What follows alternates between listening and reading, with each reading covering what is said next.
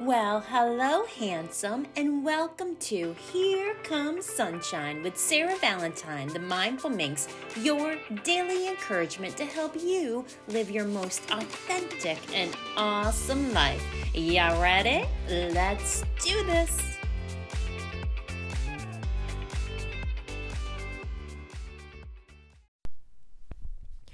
Well, hello, handsome. Happy hump day if you're listening in real time on this beautiful Wednesday, episode 23.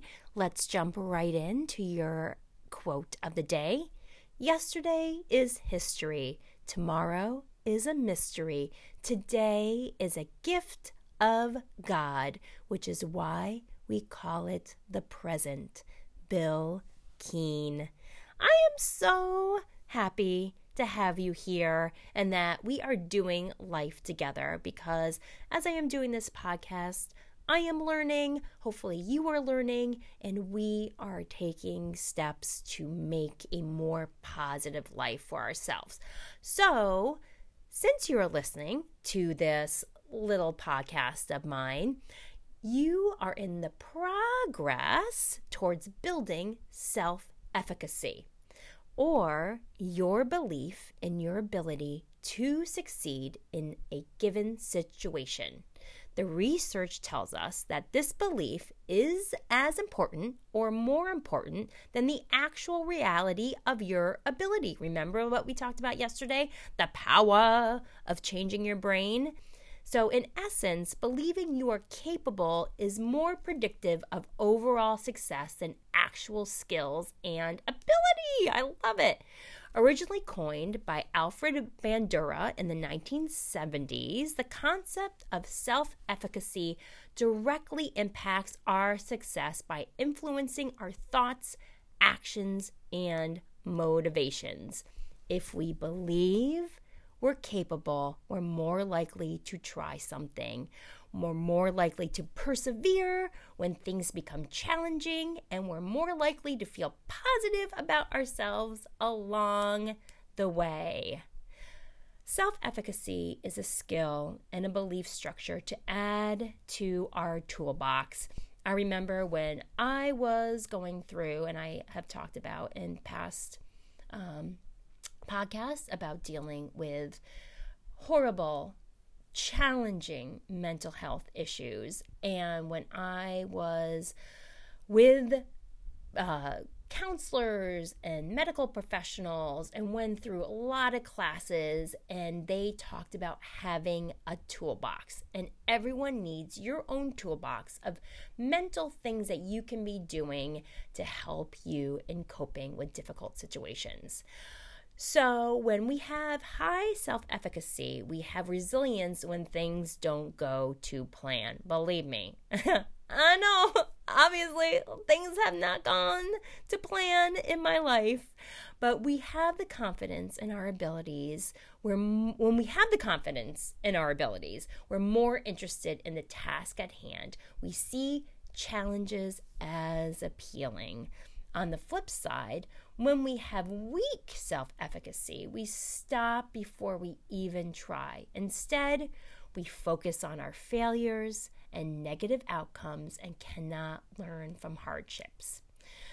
Uh, this is definitely hits close to home. Um, and for me, and if you're feeling this, you're definitely not alone when we experience setbacks, failures, and challenges. Defaulting to avoidance or giving up is normal. But when we understand the benefits of self efficacy, this motivates us to keep on trying. So think of it as, as this way say you are trying to run a race. I'll, I'll talk about for myself. Interesting, when I started running, I just didn't say, oh, I think I'll just run a 5K. I decided to start ru- running and train for a marathon all at once. I've always been, I guess, a little bit of an overachiever. But, you know, many people say, even with a 5K, if I'm just talking to random people, oh, I can never run. Oh, I can't do that. Yes, you can. It is about taking the simple steps and it's a training. You have to start slow and keep building and keep building and keep building. And believe me, when I first started running and it was hard for me to run a mile, I was like, this feels horrible. I can't do this. I will not continue to do this. This sucks. But I had signed up for a marathon and I kept doing it. So I kept taking on that challenge and I just faked it until I made it. And well, I ended up running a full marathon. I only did one. I've done probably about 12 half marathons, not to brag or anything, but I'm more middle distance type gal. But that is the thing. We can do it. And sometimes you need to do shit that scares you. So that's just my little minxy insights for today. Keep on going. Keep on, like Dory says in Finding, ne- Finding Nemo, just keep swimming, just keep swimming, just keep swimming. And I'm glad we're in a school together. Stay awesome. I'll see you tomorrow.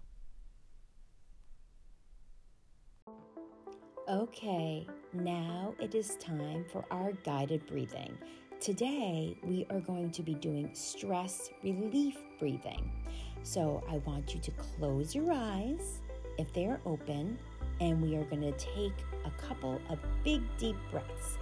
And when you are breathing in, as you do that, imagine that the air is filled with a sense of peace and calm. And I want you to try and feel that throughout your body. And when you breathe out while you're doing it, imagine that the air leaves with your stress and your tension. So we're going to do this a couple of times. So want you get ready. You're going to breathe in, and as you breathe in, say in your mind, I breathe in peace and calm. You're going to breathe out. Say in your mind, I breathe out stress and my tension. Breathe in again. I breathe in peace and calm. Breathe out. I breathe out my stress and my tension. One more time. I breathe in peace and calm and breathe out. I breathe out my stress and tension. I hope that felt wonderful.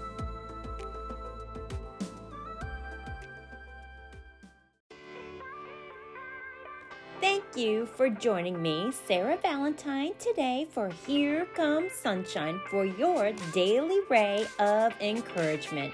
If you would like to talk one on one with me, please visit my website, intimateconsciousness.com, and book your 15 minute consultation where we can discuss how I can help you in creating the sexy life you desire. You can also find me on Instagram, and my other social media platforms are listed on my website. I hope you check me out. Thanks for spending time with me. Now, go on, get on with the rest of your day, and remember to smile.